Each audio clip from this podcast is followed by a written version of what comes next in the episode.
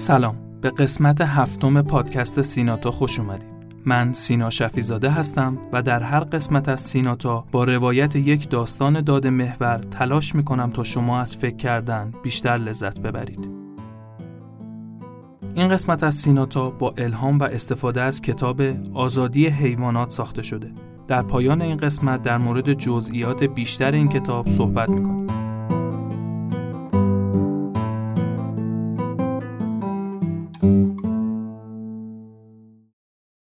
مهر ماه سال 1388 در یک مزرعه کاهو توی استان فارس مرد 53 ساله‌ای وارد مزرعهش میشه می‌بینه یه الاغ که ظاهرا صاحبی نداشته بخشی از کاهوهای زمین خورده و به بخشی از زمین خسارت زده. مرد مزرعه دار که با این صحنه مواجه میشه خیلی عصبانی میشه و برای تخلیه خشمش یه پیت بنزین میاره و روی الاغ میریزه. چند لحظه بعد صدای دردناک و دلخراش الاغ که زنده زنده داشته میسوخته توی آسمون بلند میشه و در نهایت الاغ بیچاره جزغاله میشه و میمیره. دادگاه استان فارس به خاطر این اتفاق ابتدا مرد مزرعه دار رو تنها به پنجاه ضربه شلاق محکوم می‌کنه. منتها بعد از صدور حکم متوجه میشه این فرد سابقه کیفری نداره برای همین حکم رو تقلیل میدن و قرار میشه مزرعه دار در ازای کاری که انجام داده 20 حدیث از معصومین با مضمون مهربانی با حیوانات رو یاد بگیره. یه الاغ بدون صاحب رو برای سه ماه نگهداری کنه و تا یک سال توی زمینش کاهو نکاره شاید الان خندتون گرفته باشه یا برعکس کلی عصبانی شده باشید. در هر صورت خود من وقتی بار اولین داستان رو خوندم بیشتر از هر حسی توی شک بودم. البته تیتر خبرگزاری مهر که برای توصیف حکم این دادگاه از صفت جالب استفاده کرده بود بیشتر از هر چیزی منو خشمگیر کرد. تیتر دقیق خبرگزاری این بود. حکم جالب دادگاه استان فارس برای مردی که اولاغ کشت.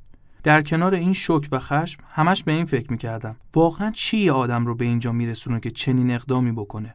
شاید اگه قوانین سفت و سختی در رابطه با حیوانات وجود داشت خیلی کمتر شاهد چنین اتفاقایی با این سطح از خشونت بودیم. یا حداقل این چنین تخفیف‌های زیادی رو کمتر می‌دیدیم. ما توی ایران مطلقا چیزی به عنوان حقوق حیوانات نداریم و مواردی هم که در قانون به نفع حیوانات اشاره شده در واقع حیوان به عنوان ملک و سرمایه یک انسان در نظر گرفته شده.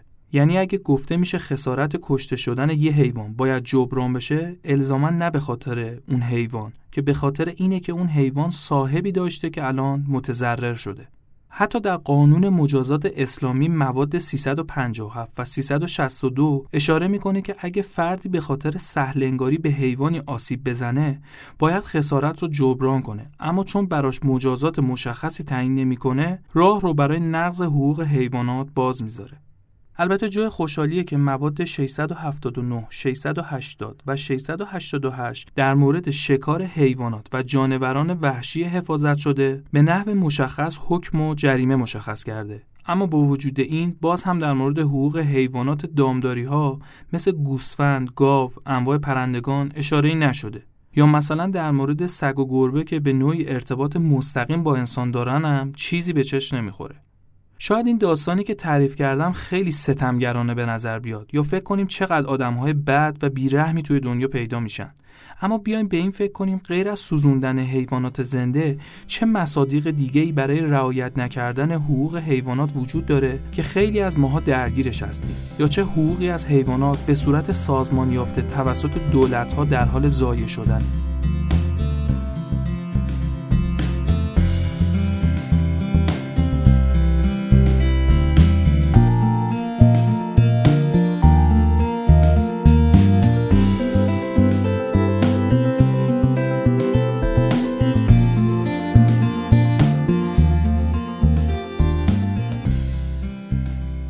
اساس گزارش PFMA در سال 2019 فقط 16.5 میلیون سگ و گربه خانگی توی دنیا وجود داره.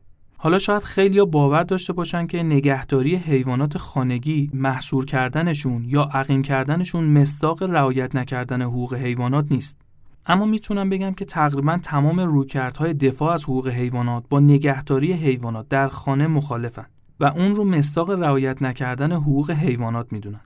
مثالی که در رابطه با نگهداری حیوانات خانگی و حقی که داره از اونا ضایع میشه زدم توسط آدمای سنگدل و ظالم انجام نمیشه بلکه توسط مردم عادی که برای سرگرم کردن خودشون یا پر کردن خلاهای عاطفیشون یا به بهانه رشد شناختی کودکشون این حیوانات رو اسیر کردن داره اتفاق میافته. این داستان فقط به مردم عادی هم ختم نمیشه. حتی ریشه های این تضیه حقوق حیوانات در دولت های مختلف هم کشیده شده. به عنوان مثال سگکشی های سازمان یافته شده شهرداری ها که فقط در یک نمونه اون شهرداری رفسنجان در سال 95 به خبرگزاری ایسنا گفت طی 15 ماه 8000 سگ رو معدوم کردند یا در همون سال روزنامه خراسان خبر از معدوم شدن 61 هزار سگ در ده سال گذشته خبر داد. یعنی کشتن روزی بیش از 16 قلاده سگ.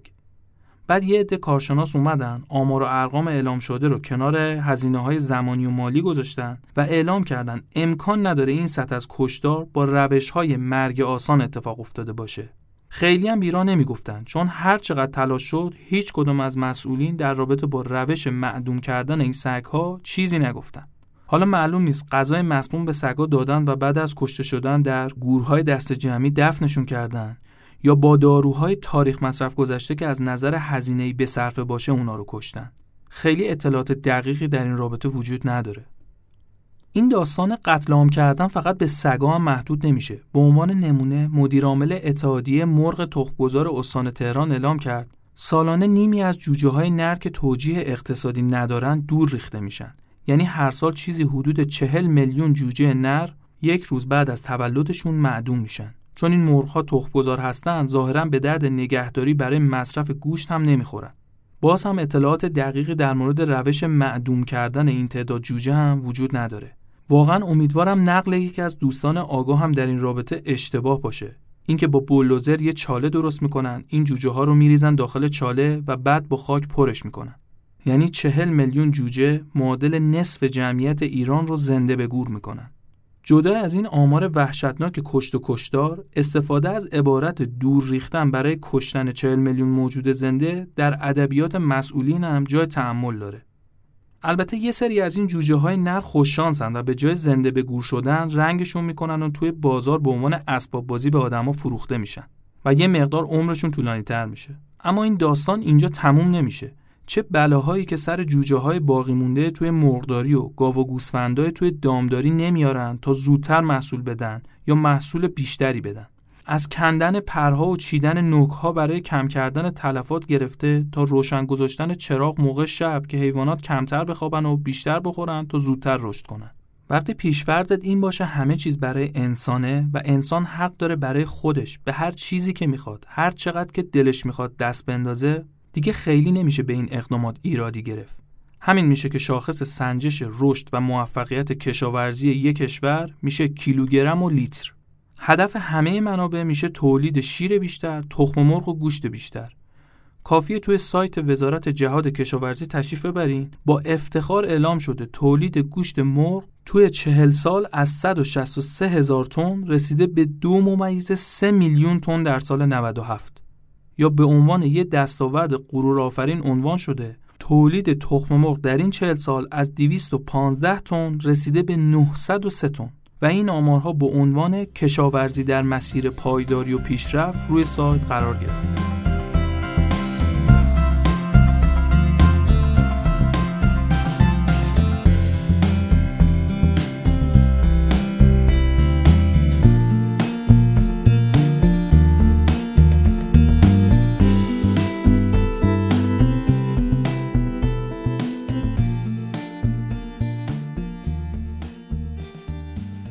تا اینجا در مورد سه مورد ضایع کردن حقوق حیوانات صحبت کردیم.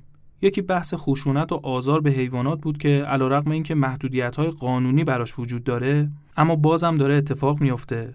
بحث دوم در مورد قانونی بودن برخی اقدامات مثل نگهداری حیوانات خونگی یا پرورش صنعتی دام و طیور بود و بحث سوم کشتن حیوانات توی تولیدی‌های صنعتی لبنیات و پروتئین بود که صرفه اقتصادی ندارن. الان می‌خوایم به یکی از زمینه های دیگه ای که حقوق مشخصی برای حیوانات وجود نداره و داره از حیوانات بهره کشی انجام میشه صحبت کنیم.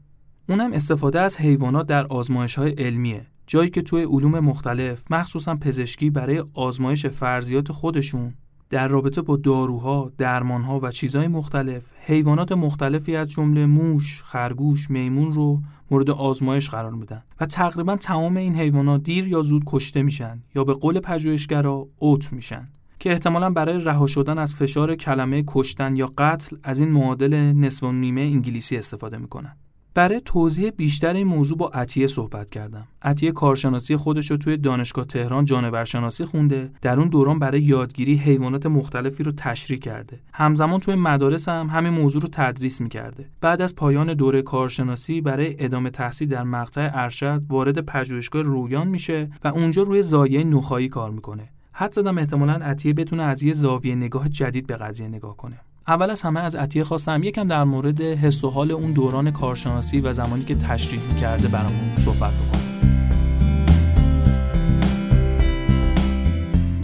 آزمایشگاه بعد حیوانات مختلف رو از هر مثلا گروه مهرهداری می اومدیم تشریح می کردیم خب این یه ماجرا بود که خب قبلش همه حیوانات رو بیهوش می‌کردن با اتر و می‌گفتن خب این حیوان میمیره و هیچ دردی هم حس نمی‌کنه. و فکر کن که ما بعد از این کلاس که می‌خواستیم بریم ناهار بخوریم اصلا دیگه نمی‌تونستیم. هممون حالمون خیلی بد بود. چون فکر کن از صبح تا موقع همش توی خون و بوی گوشت و خیلی حس حال بدی داشت. ولی خب یکی از چیزایی بود که می‌گفتن که شما باید فیزیولوژی متفاوت حیوونا رو متوجه بشید به خاطر اینکه جانور شناس هستید. میشه که در آینده یه چیزایی وجود داشته باشه که تو نخوای مثلا از اون تشریح استفاده کنی. من اون متدای ویرچوال ریالیتی و واقعیت مجازی و اینجور چیزا خب. ولی واقعا اون موقع که بخوای نگاه کنی یادگیری از روی عکس و تصویر کتابا اونجوری که نیاز بود به ما یاد نمیدادش که ما بتونیم خوب یاد بگیریم. واقعا باید تشریح هم انجام می‌دادیم. اما حتی یادمه که یه بار کبوتر داشتیم تشریح می‌کردیم. یه دونه کفتر کم اومد. بعد استاد رفت یکی دیگه بیاره. ما دیدیم این چقدر خوشگله حیفه. التماس کردیم به اون استاده گفتیم تو رو خدا بذار یکی زنده بمونه. و گفت نه به هر حالی که این میمیره. تو ساعت شما نمیره ساعت بعدی میمیره. گفتیم اب نداره. در نهایت یه دونه کبوتر کمتر میمیره. اشکال نداره. ما گروه ها با همدیگه کار می‌کنیم. یک هفته کمتر بمیره. می‌دونی اون موقع خودمون هم همچین چیزی حس می‌کردیم. اما استادا اعتقاد داشتن که ما باید خیلی هم شجاع باشیم دستمون به کار باشه هم فقط یادگیری اون فیزیولوژی نبود. اینکه تو مهارت تشریح کردن فرد به فرد بتونن یاد بگیرن و اینکه همه بتونن در واقع نترسن از اینکه اون کار رو دارن انجام میدن.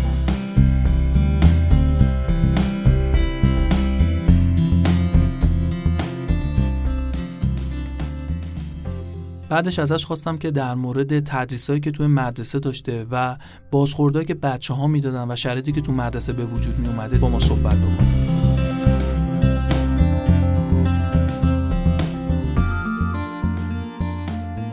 بچه خیلی هیجان داشتن که یه موجودی رو بیان شکمش رو پاره کنن ببینن اون تو چه خبر و اینا. ولی من خیلی موافق نبودم با این قضیه به خاطر اینکه اولا اون روحیه خشونت یکم تو وجود بچه ها شکل می‌گرفت به خصوص پسر بچه ها اونا که راهنمایی بودن خیلی دلشون می‌خواست اثبات کنن که ما شجاعیم ما می‌تونیم. در حالی که این اصلا ربطی به علم و اینجور چیزا نداشت. خب به خاطر همین سعی می‌کردم که اصلا حیوان تشریح نکنم و نکردم. این کارم نکردم. ولی مثلا اگر می‌تونستم برم یه قلب گوسفند و از یه دونه چیز بگیرم از یه دونه کله پاچه بگیرم بیارم اونجا قلب رو بهشون نشون بدم و اون قلب رو تشریح کنم. چرا؟ این کار می‌کردم. اما کله پاچه مغز داره. ببخشید. جگر یعنی دل جگری ها آره. آره. از اون هست همون جگر. می‌دونی که من خیلی دوست ندارم از این چیزا بخورم. می آوردم اونو به بچه نشون می‌دادم. اما حس اینکه یه موجود زنده رو بیای جلو چشش بکشی بعد بیای شکمش هم جر بدی از اون وسط. بعد که بچه یاد بگیره قلبش کجاست رودش کجاست خب در اون حد یادگیری رو بیاد تو عکس یاد بده. فیلم داریم تو یوتیوب تو آپارات اینا همه فیلم آموزشی هست از تو اون یاد بگیره و انقدر روحیه خشونت هم تو اون بچه تقویت نشه.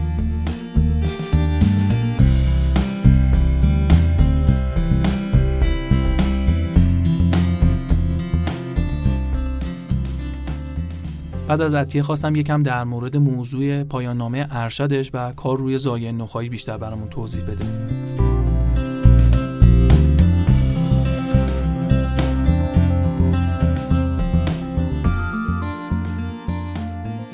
من روی 166 تا رد کار کردم. رد همون موشه صحرایی بزرگه از این موش بزرگا سفیدا. رونا کار کردم. تلفیق دو تا متد مختلف رو داشتم. توی چهار تا گروه اینا تقسیم شده بودن. الان مقالش هم خدا رو چاپ شده و نتیجه خیلی جالبی گرفتم. نتیجه خیلی خوبی گرفتم که می‌تونه در آینده کمک بکنه به اینکه بتونیم یه روشی پیدا بکنیم که روی انسان هم مؤثر باشه. و خب استادم همین الان داره روش کار می‌کنه با چند تا روش دیگه داره تلفیق می‌کنه داره همون متد رو در واقع improve ش می‌کنه داره همون متد رو پیشرفتش میده با پزشکایی داره کار می‌کنه که اونا بتونن همین متد ها رو روی انسان هم تست کنن. یه clinical trial داریم که اون یه مبحث جدای قوانین جدای خودش رو داره که چجوری مرحله آزمایشی برسه انسان و انسان رو چجوری ما می‌تونیم تستش بکنیم یه دارویی رو روش نتایجش جالب بود و مؤثر بود. اما امکان داشت که هیچ نتیجه ای نده. کاملا امکان داشت که آزمایش ما نتیجه مطلوب نده. به خاطر همین قبل از اینکه یک پروژه رو ما بشینیم طراحی بکنیم باید انقدر بریم بخونیم از لحاظ تئوری مطمئن باشیم که این جواب میده. تئوری جواب میده. حالا اگه جواب نداد تو حالت عملی میریم ایرادش رو پیدا می‌کنیم اشکالی نداره خب؟ اما دیگه علکی شروع نکنیم یه کار زحمتی رو شروع بکنیم یه عالم هم حیوان بکشیم بعد تاش جواب نده. از قبلش باید بریم یه عالم مطالعه کنیم. به خاطر همینه که حالا یه عده میگن که اوکی ما دوست نداریم حیوونا کشته بشن اما در نهایت وقتی میری دکتر تو نمی‌دونی که اون دارویی که داره دکتر بهت میده یا اون روشی که ازش استفاده می‌کنه که حالت خوب بشه قبلا رو حیوان تست شده یا نشده. بیشترش شده. و ما فقط آگاه نیستیم. ببین یه جورایی زندگیمون انگار تلفیق شده با این قضیه. هر چقدرم که از لحاظ اخلاقی بیای بگی که من دوست ندارم به خاطر من یه سری حیوان کشته بشن. این یه روش پذیرفته شده تو دنیاست. یه عده هم یه از خود محققا اعتقاد دارن که okay علم مثلا پیشرفت نکنه. با انقدر وایسیم که روش های کامپیوتری بیاد یه همچین آزمایش رو مدل کنیم توی کامپیوتر جوابش رو بفهمیم. اصلا تا اون موقع هم انسان ها بمیرن از نظر ما این کار کار اشتباهیه. ولی این اتفاق داره میفته. چه بسا که توی دوران جنگ جهانی یه سری داستانهایی هست که میگن که اصلا خود آدم میومدن تست بکنن. یه سری از برندهای آرایشی بهداشتی شعار تبلیغاتیشون اینه که این لوازمی که ما داریم بهتون میدیم روی حیوان تست نشده. اینا هم یه سری ماجرایی که از لحاظ فلسفی باید بررسی بشه. هر کسی هم می‌تونه اعتقاد خودش باشه و الزاما اعتقادش هم درست و غلط نیست.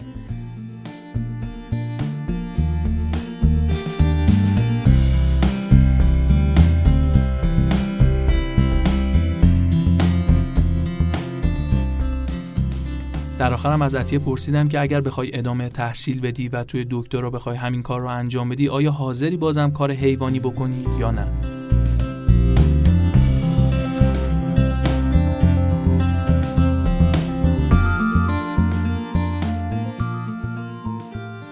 به این شکل کار حیوانی رو عین زایات نخواهی واقعا دوست ندارم. خیلی توی روحیم اثر گذاشت. می‌دونم که در نهایت یه نفر دیگه ای باید بیاد جای من این کار رو انجام بده. در نهایت این کارا انجام میشه خب. ولی این حد کار حیوانی این حد آسیب این حد خون یکم خودم رو آزار می‌داد.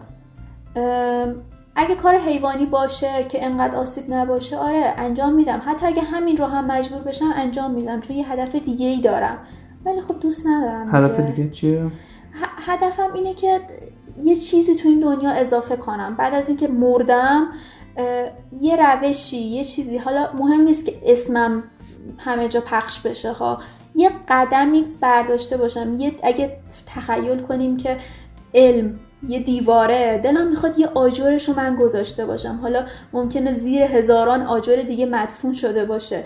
ولی یه آجرش رو من گذاشته باشم بعدش از این دنیا برم. حالا اون آجره می‌خواد کار پزشکی باشه می‌خواد کار دیگه باشه. حالا این کار چون علاقه داشتم افتادم توی این مسیر. ولی دلم می‌خواد یه آجر رو من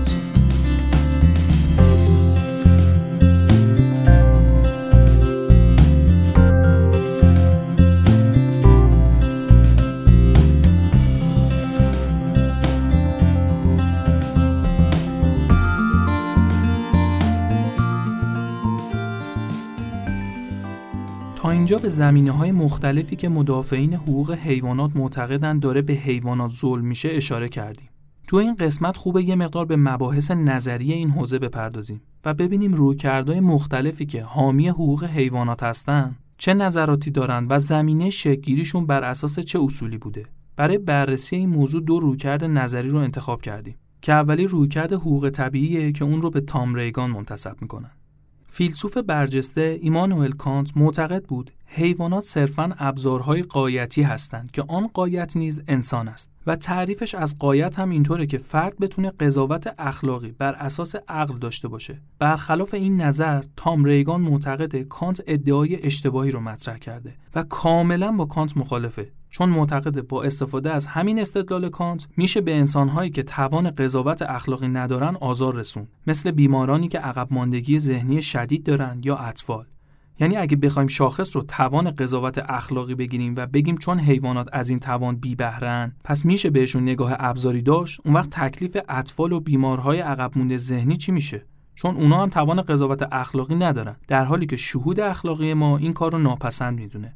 و ریگان دقیقا همین استدلال رو ادامه میده میگه اگه ما نگاه ابزاری به اطفال و بیمارهای ذهنی رو ناپسند می‌دونیم و اونها رو لایق احترام و حقوق اساسی می‌دونیم اون وقت میشه نتیجه گرفت حیوانات هم به عنوان موجودات زنده ای که توان قضاوت اخلاقی ندارن باز هم لایق احترام و حقوق اساسی هستند و در آخر چنین نتیجه می‌گیره که اگر ما حقوق اساسی حیوانات رو بعد از این استدلال نادیده بگیریم متهم هستیم به گونه پرستی که مشابه نجات پرستی و جنسیت پرستی زشت و ناپسنده. رویکرد دوم در موضوع حقوق حیوانات با عنوان فایده باوری شناخته میشه و اون رو به پیتر سینگر نسبت میدن. سینگر نویسنده همین کتابی است که ما برای تولید محتوای این قسمت از اون استفاده کردیم و چون کتاب اون رو انتخاب کردیم خوبه یکم در مورد خود پیتر هم صحبت کنیم. پیتر سینگر یکی از فیلسوف‌های برجسته و تأثیرگذار زنده دنیا محسوب میشه. تا جایی که مجله تایم در سال 2005 اون رو به عنوان یکی از 100 شخصیت تأثیرگذار در دنیا معرفی کرد. پیتر سینگر با نگارش این کتاب تأثیر زیادی روی جریانها و آدمهای مختلف برای دفاع از حقوق حیوانات گذاشت و کتاب حاضر رو یکی از جریان سازترین موارد مربوط به حقوق حیوانات می‌دونند. اما رویکرد نظری سینگر تو این کتاب چیه؟ پیتر معتقده توانایی رنج کشیدن و لذت بردن پیش شرط داشتن منافع یعنی هر چیزی که توانایی رنج کشیدن و لذت بردن داشته باشه شرط لازم و کافی برای داشتن حقوق اساسی رو داره و برای توضیح بیشتر این موضوع مثالی رو می‌زنه. میگه اگه به یه سنگ لگدی زده بشه چون درد یا لذتی رو تجربه نمی‌کنه منفعت و حقوقی نداره. اما این موضوع در مورد یه موش صادق نیست. موش به عنوان یه موجود زنده اگه بهش لگد زده بشه حتما درد می‌کشه و همین موضوع کافیه تا اون رو لایق منفعت و حقوق اساسی بدونیم. سینگر معتقد درد و رنج چیزای بدی هستند و این ربطی به نژاد و جنس و گونه نداره و باید اونو حذف کرد یا به حداقل رسوند. نظریه فایده گرایانه سینگر خیلی منعطف‌تر از رویکرد مطلق گرایانه ریگانه. مثلا سینگر معتقده اگر رنج یک حیوان به درمان همه اشکال سرطان کمک کنه اون رنج موجهه. اما خب ریگان مطلقا با چنین نظری موافق نیست. در نهایت هرچند ریگان و سینگر اختلاف نظرهای زیادی دارن اما موازهشون در عمل یکسانه. مثلا هر دو مخالف آزمایش روی حیوانات هستند بهره کشی از حیوانات به منظور خوراک و پوشاک رو کار اشتباهی می‌دونن. دامداری صنعتی، تلهگذاری، شکار، سوارکاری و سیرک رو هم مصداق حیوان و تضییع حقوق حیوانات می‌دونن.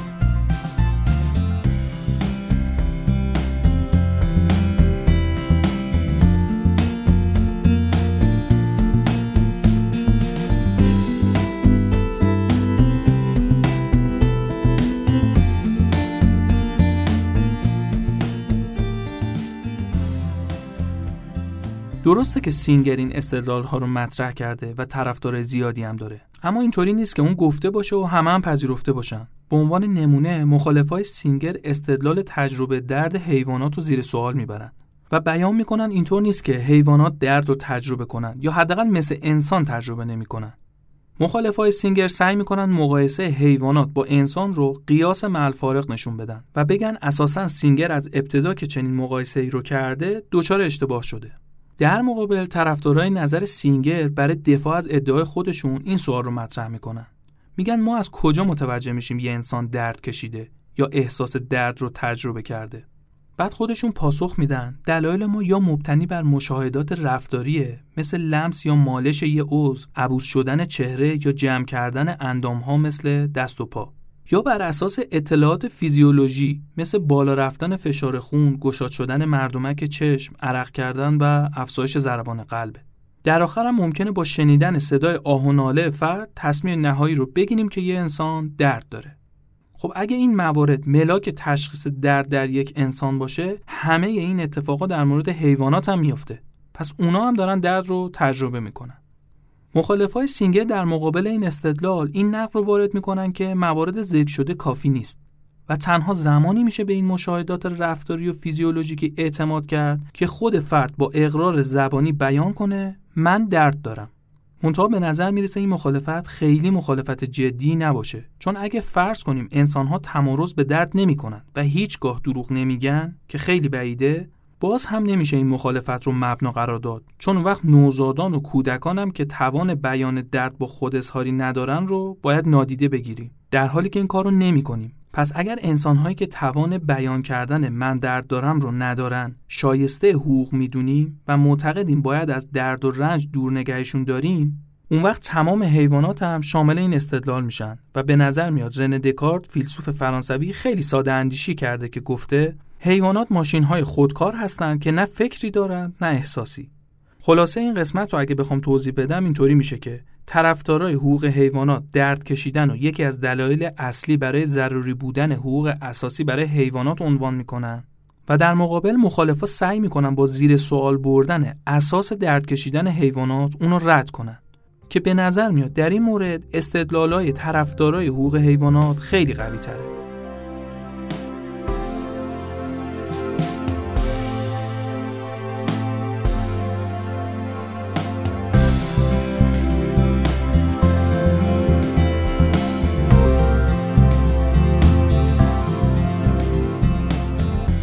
تا اینجای پادکست ما بیشتر به محلهای اختلافی در حقوق حیوانات پرداختیم که قانونیه و اختلاف نظرها در سطح سیاست گذاری های کلان یک کشور محسوب میشه مثل انجام آزمایش روی حیوانات یا تولید صنعتی اونا. اما بیایم برگردیم به داستانی که در ابتدای این قسمت تعریف کردم. مردی که یه الاغ رو زنده زنده سوزونده بود. می‌خوام دو موضوع رو از هم جدا کنم. یکی بحث حقوق حیواناته که در موردش زیاد صحبت کردیم. و یکی در مورد حیوان آزاریه که فقط یه داستان در ابتدای پادکست تعریف کردم. حقیقت من در مورد حیوان آزاری انقدر اشتباه بودن مسئله رو واضح می‌دونستم که دیدم حیف زمان این پادکست رو برای توضیح این مسئله بذارم. یا استدلال بیارم که چرا نباید حیوانات رو زنده زنده سوزوند؟ یا یه بچه خس رو با سنگ کشت؟ یا یه سگ زنده رو پشت یه نیسان بست تا انقدر روی زمین کشیده بشه تا بمیره؟ به جای این می‌خوام یه زنگ خطر رو در رابطه با این افراد که چنین کارهایی رو انجام میدن روشن کنم.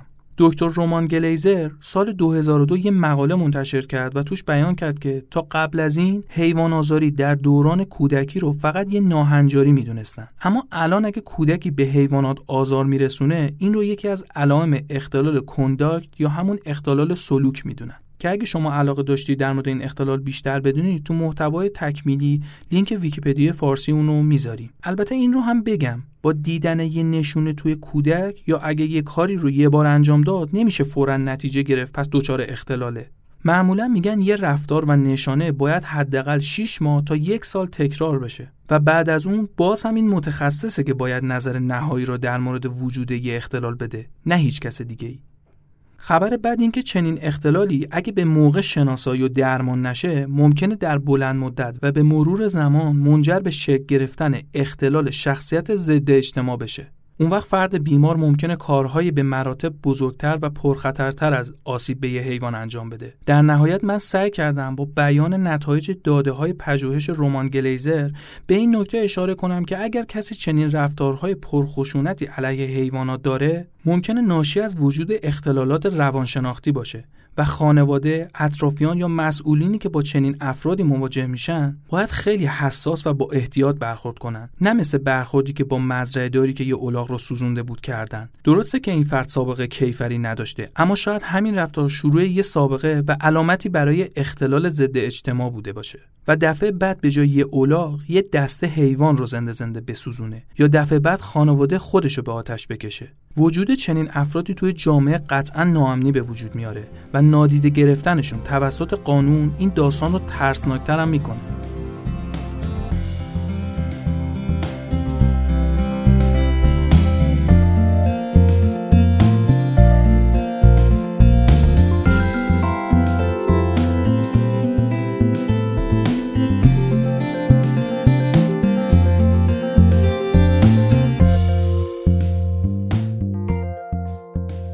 در آخر کتاب سینگر در مورد راهکارهایی صحبت می‌کنه که می‌تونه به رعایت حقوق حیوانات کمک کنه و یکی از اصلی ترین راهکارها هم دعوت به گیاهخواریه.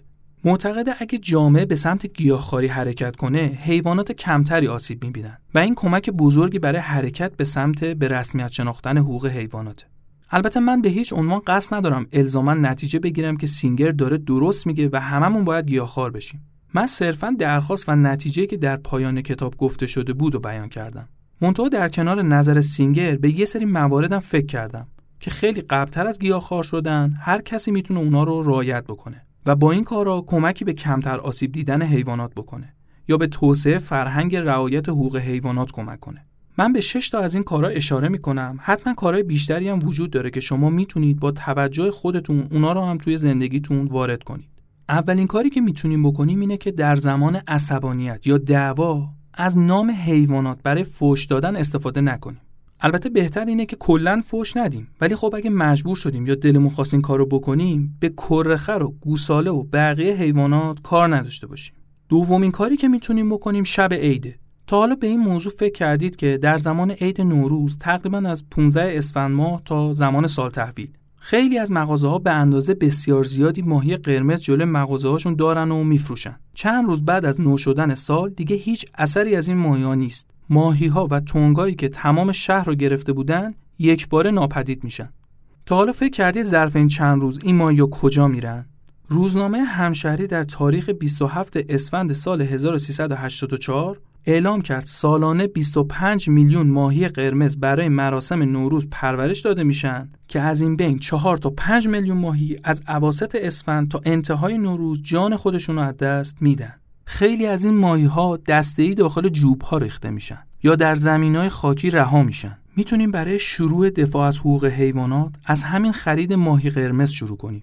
بعدا به خرید و نگهداری حیوانات خانگی برسیم. سومین کاری که می‌تونیم انجام بدیم اینه که بهار و تابستون وقتی جوجه رنگی ها رو برای فروش آوردن یاد داستان غمانگیزی که در مورد سرنوشت جوجه های نر تعریف کردن بیفتیم و از خریدشون دست بکشیم. چهارمین کاری که میشه انجامش بدیم مربوط به اصلاح عادتهای غذاییه. اگه نمی‌تونیم خوردن استیک و چلو گوشت و سوسیس کالباس رو کنار بذاریم به جاش می‌تونیم گاهی در کنار غذا به جای ماست سالاد شیرازی استفاده کنیم. احتمالا گاوای کمتری توی اتاقای کوچیک گرفتار میشن تا برای ما شیر تولید کنن. یا گاهی به جای نیمرو صبحانه عدسی درست کنیم تا مرغای کمتری در لونه های کوچیک اسیر بشن. پنجمین کاری که می‌تونیم بکنیم اینه که برای گرم نگه داشتن خودمون محصولات غیر چرمی بخریم. حتما این محصولات هم می‌تونن گرمای مورد نیاز ما رو تأمین کنند و به اندازه کافی زیبا هستن تا الزاما مجبور نباشیم کیف و کفش چرم و پوست بخریم و ششمین کاری هم که میشه انجام داد اینه که حداقل کشتن و سربریدن حیوانات به بهونه های مختلف و در حضور کودکان متوقف کنیم و اجازه ندیم چشم بچه هامون به ریخته شدن خون حیوانات عادت بکنه.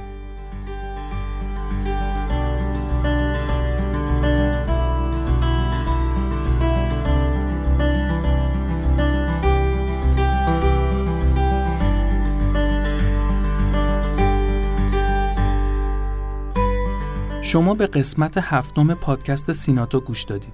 اگر از شنیدن این قسمت لذت بردید و افرادی رو می‌شناسید که محتوای این قسمت می‌تونه براشون جذاب یا کمک کننده باشه لطفا این پادکست رو براشون ارسال کنید تا اونا هم در این لذت شریک بشن.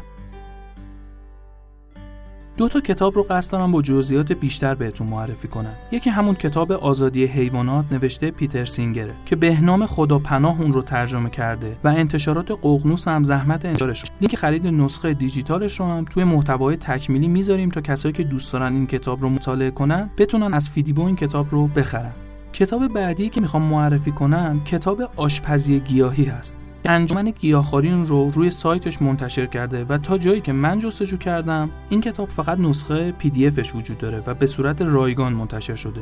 لینک دانلود اون رو از روی سایت انجمن گیاهخواری داخل محتوای تکمیلی می‌ذاریم که علاقه مندو بتونن دانلودش کنن. ویژگی منحصر به فردی که این کتاب داره اینه که بیش از 200 تا دستور غذای ایرانی و خارجی از خورشت و پلو گرفته تا سالاد و کیک داخلش هست. تا کسایی که دوست دارن آشپزی های گیاهی بکنن تنوع بالایی داشته باشن و مطابق ذائقه‌شون آشپزی کنن. این کتاب برای من که خیلی جالب بود چون واقعا اسم غذاهای گیاهی که میومد همش سه چهار تا غذا بیشتر به ذهنم نمی‌رسید. اما تکنیک ها و روش های متنوعی تو این کتاب معرفی میشه که خیلی کمک کننده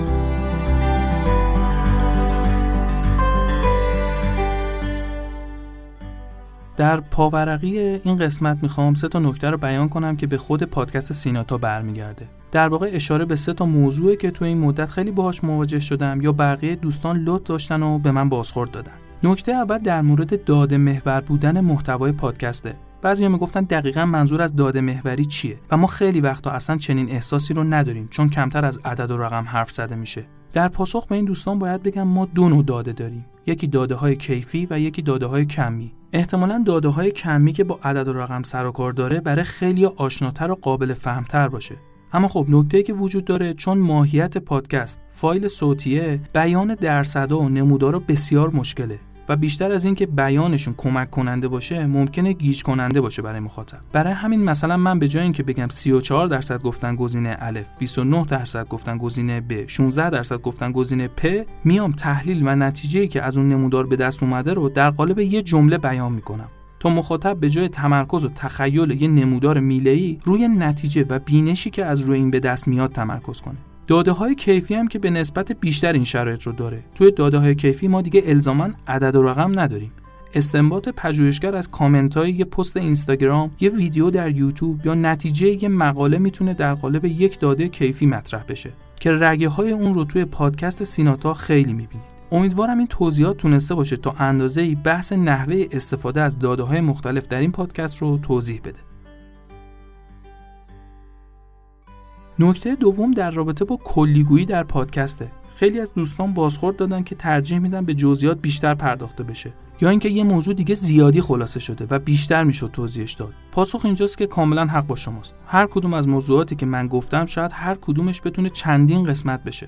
اما نکته که وجود داره اینه که من قصد تشریح و توضیح جامع یه موضوع رو تو این پادکست ندارم. هدف من سرنخ دادنه و انگیزه ایجاد کردن برای شماست که به یه موضوع بیشتر فکر کنید. یا از جنبه های مختلف و جدید بهش نگاه کنید. و مطمئن هستم جزئیات دقیق و بیشتر رو با جستجو در اینترنت پیدا می‌کنید. کلی منبع قابل اتکا برای هر کدوم از موضوعات وجود داره که خیلی بهتر و بیشتر از من توضیح داده. پس من چیزی که شما با جستجو به راحتی می‌تونید بهش دست پیدا کنید و می‌ذارم کنار و سعی می‌کنم فقط با دادن سرنخ انگیزه جستجو فکر کردن و بحث کردن در مورد اون موضوع رو در شما بالا ببرم.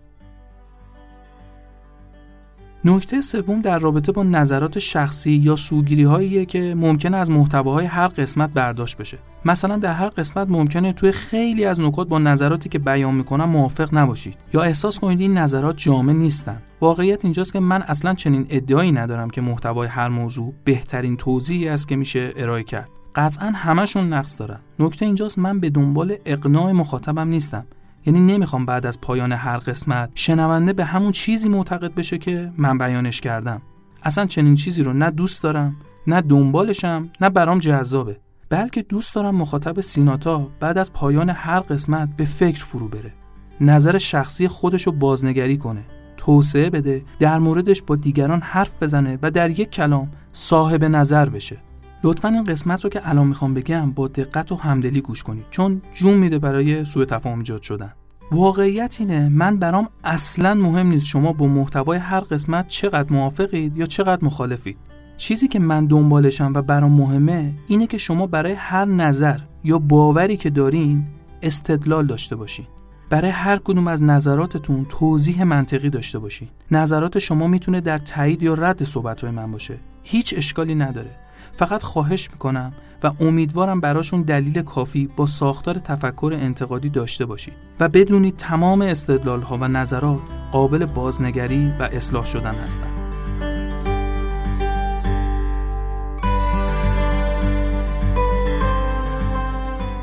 در آخر سپاسگزارم از شما که به این قسمت گوش دادید و تمام کسایی که در ساخت این قسمت کنار من بودید.